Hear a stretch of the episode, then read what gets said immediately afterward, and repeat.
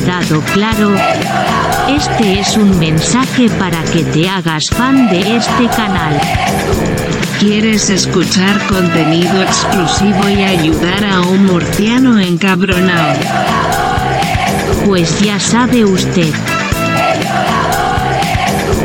Besis de fresis.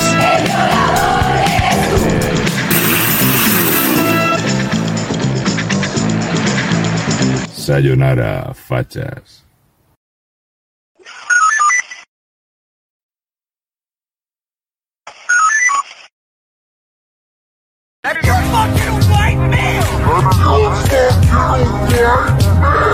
Hola a todos, soy un tío blanco hetero y hoy toca un vídeo old school. Eh, me, me, pues, es que ya iba siendo hora. Así es, calvócratas de todo el mundo, porque hoy vamos a tocar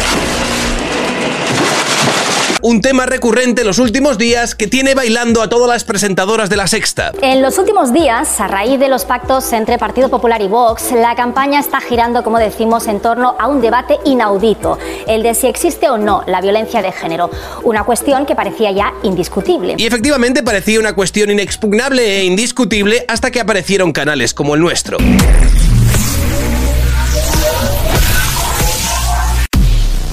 Pero claro, se trata de un tema muy delicado y muy sensible que trae de cabeza a cualquiera que se sale de la narrativa dominante y te garantiza la etiqueta de negacionista de la violencia de género. Una etiqueta que además tiende a proyectarse en el imaginario colectivo como la de alguien que niega el maltrato y los asesinatos de mujeres. O lo que es lo mismo como un indeseable machista misógino fascista de 75 pulgadas 8K OLED 1080p. Sin embargo, estos días estamos oyendo discursos negacionistas como el del número 2 de Vox en Valencia, José María Llanos. La violencia de género no existe, la violencia machista no existe. O el del propio presidente de la formación de ultraderecha. Es que el género es un concepto ideológico. Que Vox promueva el negacionismo de la violencia machista es muy grave, pero lo es mucho más que un partido como el Partido Popular, que podría gobernar este país tras el 23 de julio, esté firmando en estos momentos pactos autonómicos y municipales en los que asume con naturalidad que el concepto violencia de género quede diluido en el de violencia intrafamiliar. Amiga Sandra, lo que nos cuentas es del todo estremecedor. Claro, ¿qué es lo que sucede? Que muchas veces, en estos casos, la torpeza de unos y la cobardía de los otros juega un papel fundamental a la hora de allanar el camino a todo tipo de demagogos y populistas. Y lo puedo entender porque el material del que parten demagogos y populistas arrastra una carga emocional muy potente, que además tiende a defenderse usando realidades muy duras y muy dolorosas que generan un tremendo y merecido rechazo social. La violencia que sufren las mujeres por el hecho de ser mujeres existe. Es imposible borrar de las estadísticas a las más de 32.000 mujeres que fueron víctimas de violencia machista solo el año pasado aquí, en nuestro país, o las 49 mujeres que fueron asesinadas. 32.000 víctimas y 49 mujeres asesinadas. ¿Quién, en su sano juicio, no va a estar en contra del maltrato y el asesinato de mujeres? Y amigos, esta es un poco la trampa. Interpretar de forma totalista que estar en contra de la aberración de la Ley Orgánica 1-2004 del 28 de diciembre de medidas de protección integral contra la violencia de género es equivalente a despreciar a las mujeres asesinadas y víctimas de maltrato por parte de sus parejas. Lo que da pie a discursos sentimentalistas que apelan a las emociones y la empatía que la mayoría tenemos hacia las mujeres maltratadas para justificar una ley que no tiene equivalente en ningún otro país en Europa, que rompe el principio fundamental de igualdad ante la ley que impera en todas las sociedades democráticas y que reproduce un derecho penal de autor propio de autocracias totalitarias. Pero que para todos los ignorantes y demagogos del buenismo, como Sandra Sabatés, se ha convertido en un elemento indiscutible. Habrá que explicar las veces que haga falta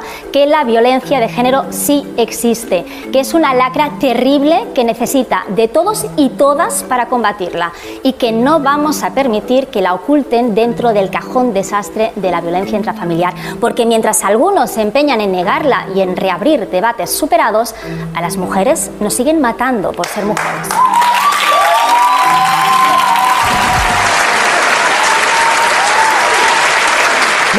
Sandra! Me duelen las manos de aplaudir. ¡Madre mía! ¡Claro que sí! ¡Brava! ¡Bravísima! Es que de verdad yo no sé cómo hay gente que puede estar en contra de esto. No, no me lo explico. Y como veis, el chantaje moral es brutal y viene a ser algo así. Si estás en contra de la ley de violencia de género es que te da igual o incluso te parece bien que maltraten y maten mujeres en España. Por lo tanto, es lógico que políticos de toda índole se sientan incómodos cuando tienen que cuestionar la legislación en cuestión, se pongan de perfil o que muchos de ellos decidan directamente no complicarse la vida y comprar los marcos infames de esta ley. Lo que luego provoca que muchos veces sea imposible distinguir a una diputada del Partido Popular de Irene Montero, como nos ha pasado ya varias veces. Así que en este vídeo toca desmontar punto por punto las falacias y mentiras que articula la defensa de una ley infame, o porque en España ser un negacionista de la violencia de género es un deber moral. Amigos, el vídeo que van a ver a continuación desmonta la mentira y la estafa construida alrededor de un tema enormemente delicado y sensible como es el maltrato de mujeres en España. Es el vídeo que Sandra Sabatés nunca verá, pero que tampoco quiere que veas tú. El vídeo que no será desmontado por nadie, pero que sí será ignorado por todos aquellos que defienden lo indefendible y que viven instalados en la mentira. Pero antes... Este vídeo está patrocinado por CyberGhost VPN. Porque pongamos que te encuentras en un mundo de fantasía preparado para rescatar a una princesa en apuros, y lo tienes todo a punto, tu espada, tu escudo, tu tanque y tu bombardero F-16. Pero no tienes un servicio VPN que se encargue de encriptar la información para que puedas navegar por la red de forma segura. Y claro, no puedes ocultar tu IP y te sientes inseguro y vulnerable porque no quieres que este señor bajito y con ojos paltones, que es nuestro proveedor de internet, tenga acceso a toda nuestra información. Amigo mío, tú necesitas CyberGhost VPN. Con CyberGhost VPN puedes crear IPs virtuales para que parezca que te estás conectando desde cualquier parte del mundo y tener acceso al catálogo de Netflix, Disney Plus o Amazon Prime de Estados Unidos por mucho que te encuentres en el cráter del volcán de la montaña de la muerte. Además, lo tienes disponible en Windows, Android, iOS, consolas y todo tipo de tableta arcaica que sea capaz de conectarse a la red. Y con una suscripción podréis conectar hasta 7 dispositivos que puedes luego compartir con familia, amigos y bokoblins de todo color. Además, pinchando el link en la descripción ayudas a este humilde canal y tendrás un maravilloso precio de 2,03 euros al mes más 4 meses gratis. Más barato que registrar un caballo en una posta, amigo. Y si el servicio no te gusta, tienes un periodo de devolución garantizada de 45 días. CyberGhost VPN tiene 5 estrellas en Trustpilot en más de 12.000 reseñas y más de 36 millones de usuarios en el mundo. Hay más usuarios que semillas de Colox, fíjate lo que te digo. Agradecer a CyberGhost VPN el patrocinio y dentro vídeo. Y ahora sí, empezamos. En este caso, como referencia, vamos a usar un aplaudido hilo escrito por el magistrado y portavoz territorial de juezas y jueces por la democracia, que es Joaquín Bosch, que además hace poco lo ha convertido en un artículo para el diario. Y por cierto, me gustaría que le hagáis llegar esta réplica de forma respetuosa, que sé que no la va a contestar jamás, porque pone en evidencia todos los engaños e incongruencias sobre los que se sostiene su relato, pero a lo mejor algún despistado que esté por el hilo dándole fa, pues va y sí que pinche en el vídeo. Que ya os digo 100% que Joaquín no lo va a contestar, porque lo que estoy diciendo no tiene respuesta alguna por su parte. Pero bueno, si alguien ve esto y no está de acuerdo con lo que digo y cree que estoy mintiendo, engañando, tergiversando, manipulando y quiere debatirlo conmigo, yo estoy abierto para todos. Empieza Joaquín de modo solemne. La negación de la violencia de género es un camino que empieza con trifulcas, pero que puede acabar equiparando a nuestro país con Hungría o Turquía. Más vale que nos parezcamos a Dinamarca, Alemania o Francia. Voy a intentar explicarlo en este hilo. Vale, nuestro amigo Joaquín empieza fuerte. Por lo visto, el negacionismo de la violencia de género nos acerca a países como Hungría o Turquía. Y nosotros queremos parecernos a Dinamarca, Alemania o Francia, que son países mucho más sofisticados y que me imagino que son referencias europeas en el ámbito de la violencia de género a los que España debería intentar parecerse. Y en este caso no le voy a quitar ni un ápice de razón al magistrado Joaquín Bosch. Estoy totalmente de acuerdo en que España debería intentar parecerse a Dinamarca, Alemania o Francia en cuestiones relativas a la violencia de género. 100% de acuerdo, Joaquín, esta es para ti. Pero antes de pasar de tema, vamos a ver cómo son las legislaciones de Dinamarca, Alemania o Francia en materia de violencia de género. Y la información que voy a dar de estos tres países nos las enlaza directamente el gobierno de España. Para empezar, según nos indican en la página del Ministerio de Trabajo y Economía Social referida a Dinamarca, con un titular que habla de los derechos de las víctimas de violencia de género en Dinamarca, y nos dice que Dinamarca presta sus servicios a personas víctimas de violencia de género a través de distintas instancias públicas, y más adelante nos especifica que estos servicios se dirigen a personas, mujeres, hombres y niños que sufren, han sufrido violencia o maltrato por otra persona, pareja, familiar u otro, y necesitan información, consejo, asesoramiento, seguimiento de la situación, asistencia jurídica o incluso un lugar en el que refugiarse. ¿Pero qué es esto, Joaquín? ¿Cómo nos están hablando aquí de servicios dirigidos a hombres a hombres, Joaquín? Porque son hombres. O sea, me estás diciendo que en esa gran referencia democrática como es Dinamarca no existe una especial protección para unas víctimas que no tengan las otras? O sea, que no se juzga a los hombres con leyes diferentes por el hecho de ser hombres en conflictos y en violencias en el ámbito de la pareja.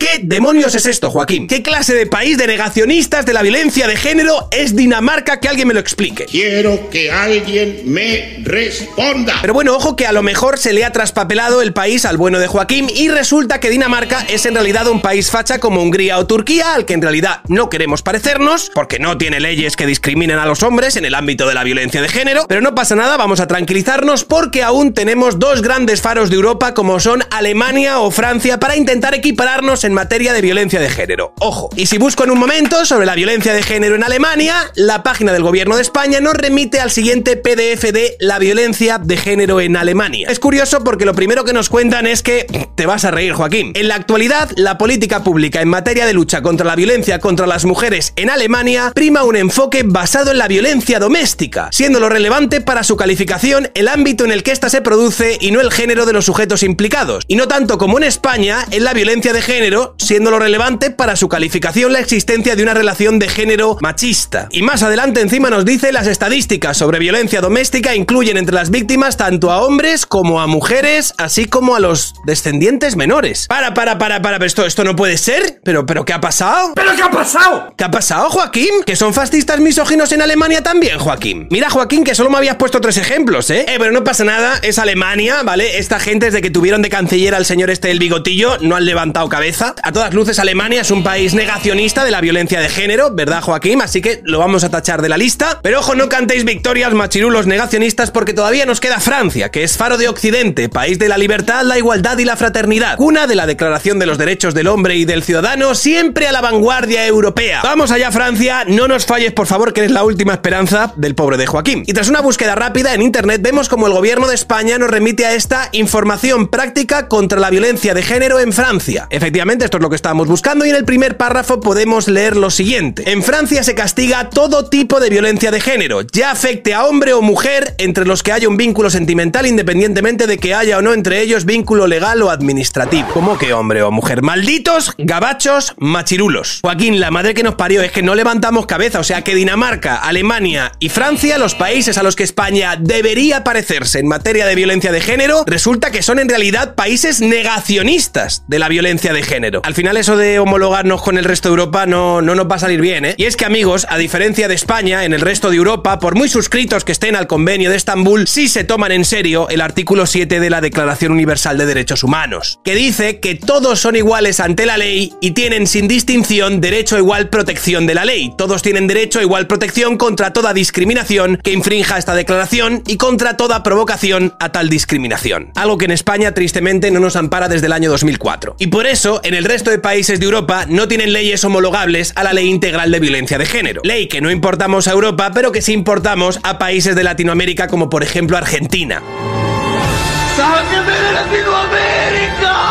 Porque amigo Joaquín, no hace falta destruir el principio de igualdad ante la ley para proteger a las mujeres víctimas de maltrato, porque se puede proteger y defender a las mujeres de sus maltratadores y asesinos sin reproducir un derecho penal de autor que crea leyes que discriminan a sus ciudadanos en función de su género.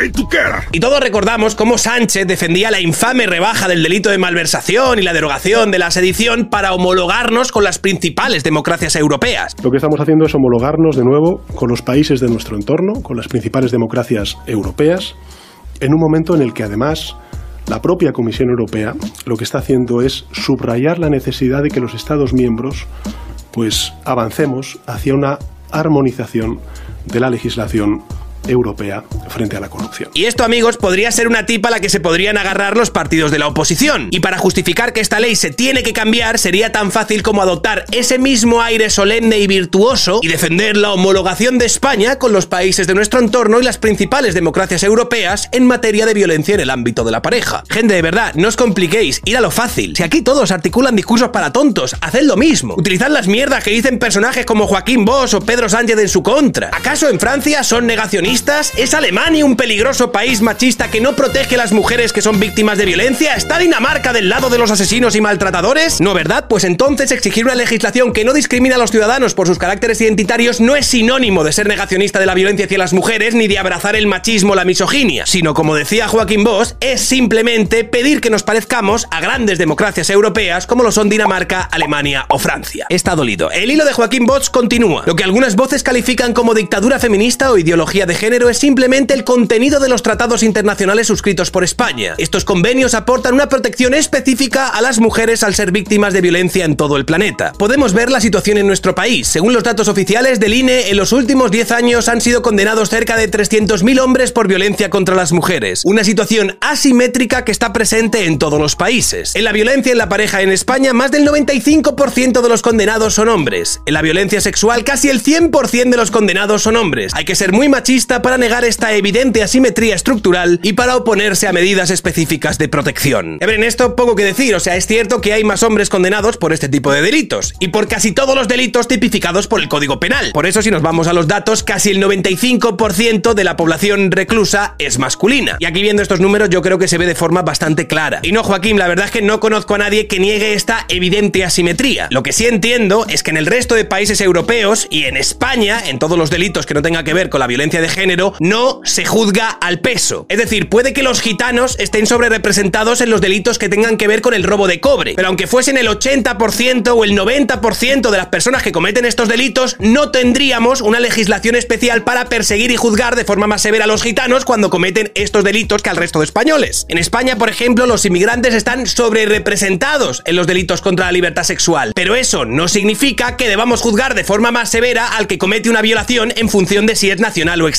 ya que el derecho penal, de hecho, es aquel que se ciñe al principio de legalidad que castiga por lo que la persona hace, no por lo que la persona es. Es decir, juzgar por los hechos, por aquello que comete el individuo y no por las características innatas del autor del delito. O lo que es lo mismo, se juzga el qué y no el quién, mientras que el derecho penal de autor vincula la definición del delito a la actitud del autor, es decir, pena por lo que el sujeto es, por sus características personales. En el caso de la violencia de género se presupone que los hombres tenemos una serie de privilegios y cualidades machistas que se remiten a todo conflicto que tengamos en el ámbito de la pareja y de la expareja, lo que es una absoluta barbaridad. Y lo que acaba haciendo es prejuzgar el móvil y los motivos de un delito mucho antes incluso de que se investiguen este móvil y estos motivos que han llevado a este delito. Y que para justificar una ley que juzga de manera distinta a hombres y mujeres, Joaquín Bosch utiliza el argumento de que es que los hombres delinquen más, por lo tanto está justificado que se le juzgue de manera distinta, es de juzgado de guardia. Y que un mongolo con un disfraz de condón le esté recordando este principio fundamental del derecho a todo un magistrado y portavoz territorial de jueces y jueces por la democracia es para que este señor se lo haga mirar. Y continúa, algunas propuestas proponen suprimir y esconder el tratamiento específico de la violencia de género para incluirla en el ámbito amplio de la violencia familiar. Pero se trata de concepciones muy distintas como nos demuestra la realidad social y su distinto origen. Esto, como veremos más adelante, se lo está sacando de sus cojones morenos. Si partimos del total de delitos cometidos en la esfera familiar, la violencia de género contra las mujeres representa el 83%. El resto de las infracciones, agresiones de esposas contra maridos, padres contra hijos, hermanos entre sí, etc., supone el 17%. Carece, por lo tanto, de sentido que el porcentaje mucho mayor de la violencia de género desaparezca como concepto para quedar diluido en el minoritario porcentaje de la violencia familiar. Además, la violencia machista presenta unas características culturales y sociales muy distintas. Así, solo se lograría invisibilizar la violencia contra las mujeres para que no se hable de ella, como ha ocurrido a lo largo de la historia. Al contrario, cualquier plan de actuación contra la violencia machista implica visibilizar el problema y adoptar medidas específicas. A ver, Joaquín, te respondo y la respuesta es no, no, no, no, no, no, no, no, no, no, no, no, amigo, no, no, no, no, no.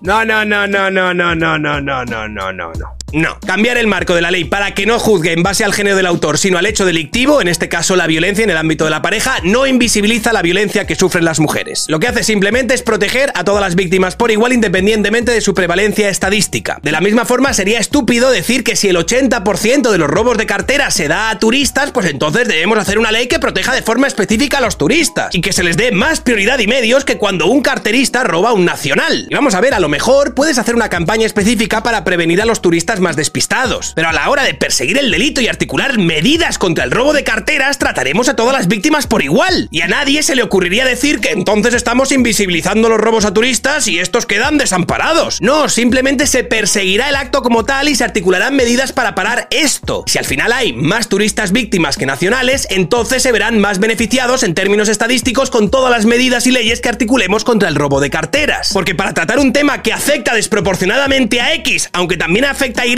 no hace falta eliminar a Y de la ecuación. De nuevo, son argumentos tan falaces que de verdad me extraña que los haya articulado un juez. Gracias, me gusta el dinero. Ni siquiera voy a entrar en el desincentivo que es para muchos varones denunciar una situación de maltrato por parte de sus parejas mujeres en un contexto cultural como el actual y sobre todo con una legislación como la que tenemos en España, en la que muchas veces cuando ellos van a denunciar la policía les avisa de que si ellos denuncian y su pareja les denuncia de vuelta, el que probablemente va a pasar la noche en el calabozo y se va a meter en más problemas va a ser él. Lo que sí que voy a decir es que todos estos relatos que hablan de una diferencia sustancial entre la violencia de género y el resto de violencias domésticas se sostienen en una narrativa que no está sustentada por la ciencia que estudia la violencia en el ámbito de la pareja íntima. Porque amigos, de esto es de lo que estamos hablando aquí, de violencia en el ámbito de la pareja. Y así lo deberíamos tratar, que por otro lado evidentemente forma parte de la violencia intrafamiliar independientemente de que la cadencia de esta pueda ser mayor. Y los datos lo que nos señalan es que las razones y las causas de la violencia en el ámbito de la pareja íntima son las mismas cuando la violencia es de hombre hacia mujer que cuando la violencia es de mujer hacia hombre,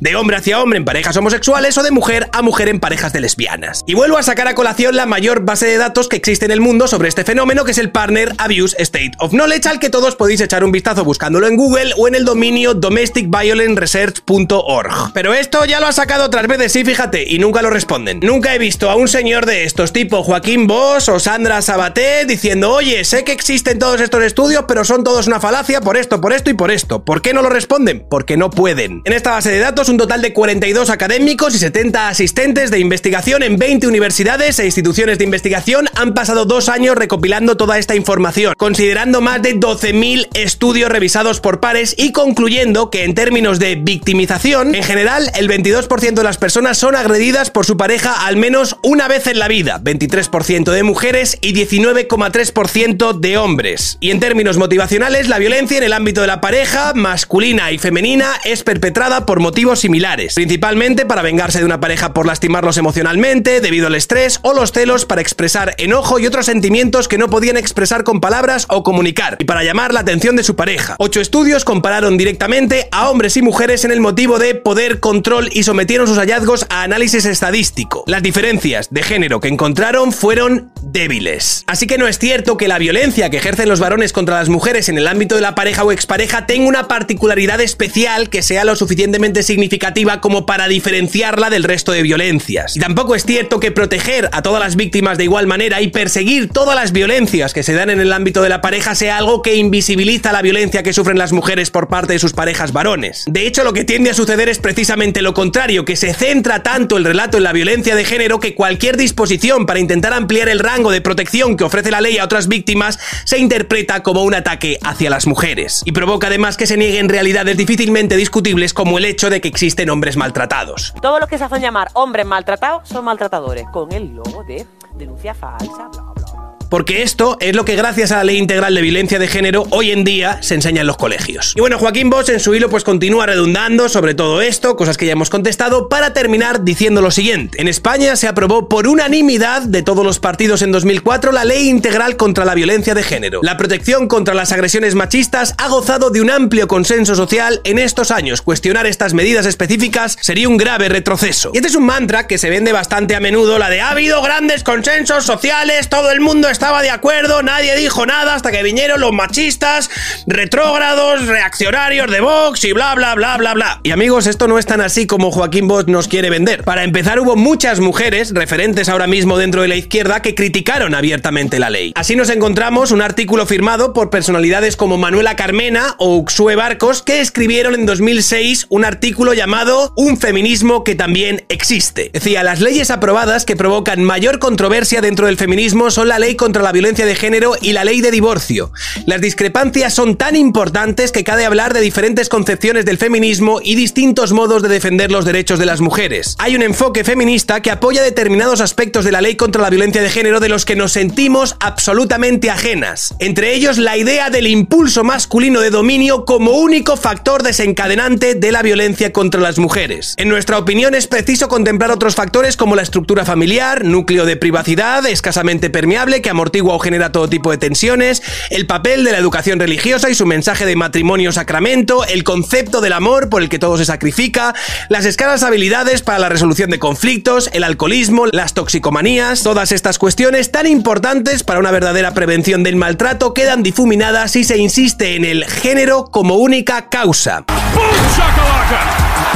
Firman este artículo Empar Pineda, María Sanauja, Manuela Carmena, juezas, Justa Montero y Cristina Garayzábal, feministas, Paloma Uria, Reyes Montiel y Uxue Barcos, diputadas y 200 mujeres más de toda España. No puede ser, Joaquín, me estás diciendo que estas señoras también son negacionistas por no querer reducir todo conflicto que sucede en el ámbito de la pareja al género. Seguro que sí, seguro que es eso, Joaquín. Y ojo que hay que decir que aunque la ley fue avalada por todos nuestros partidos, hubo muchos jueces que pusieron recursos de anticonstitucionalidad constitucionalidad. Y que pese a todo este consenso que nos quiere vender Joaquín, la respuesta del Tribunal Constitucional no se dio por unanimidad, sino que recibió el apoyo de siete magistrados frente a cinco que entendieron que esta ley vulneraba el principio de igualdad y no discriminación del artículo 14 de la Constitución española. Por cierto, un Tribunal Constitucional bajo la sospecha de influencias y presiones políticas, como denunciarían en los últimos años figuras históricas del Partido Socialista como son Joaquín Leguina o Alfonso Guerra. Al Congreso llegó una vez una ley, una modificación de una ley por el cual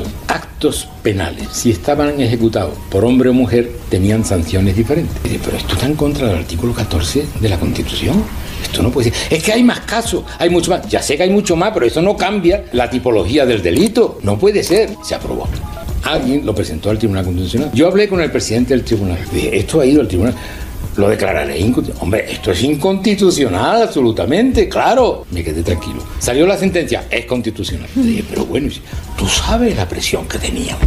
¿Cómo podíamos soportar esa presión? No puede ser así, no puede ser. A mí me parece absolutamente injusta esa sentencia. ¿Usted no considera que Vox sea un partido homófobo y machista? Tiene ciertas querencias exageradas, pero a, veces dice verdades como puños. Hay unas cosas que se han tocado levemente y que son impresentables porque atacan derechos elementales de la Constitución, como es la igualdad ante la ley y el derecho de defensa. Hay una ley sobre los malos tratos que toca levemente la igualdad ante la ley mismo delito si lo comete una mujer tiene menos pena. Es una diferencia puramente simbólica, pero eso no se, eso no se debe tocar, porque la, la vida eh, democrática pende de esos, de esos principios y un principio elemental es la igualdad ante la ley. Mueren muchísimas más mujeres que hombres. Sin duda, pero eh, hay que pelear contra esa violencia, pero no atacando los principios constitucionales. Esa ley la he votado yo, o sea que me écheme a mí la culpa. Pero en ese momento no planteó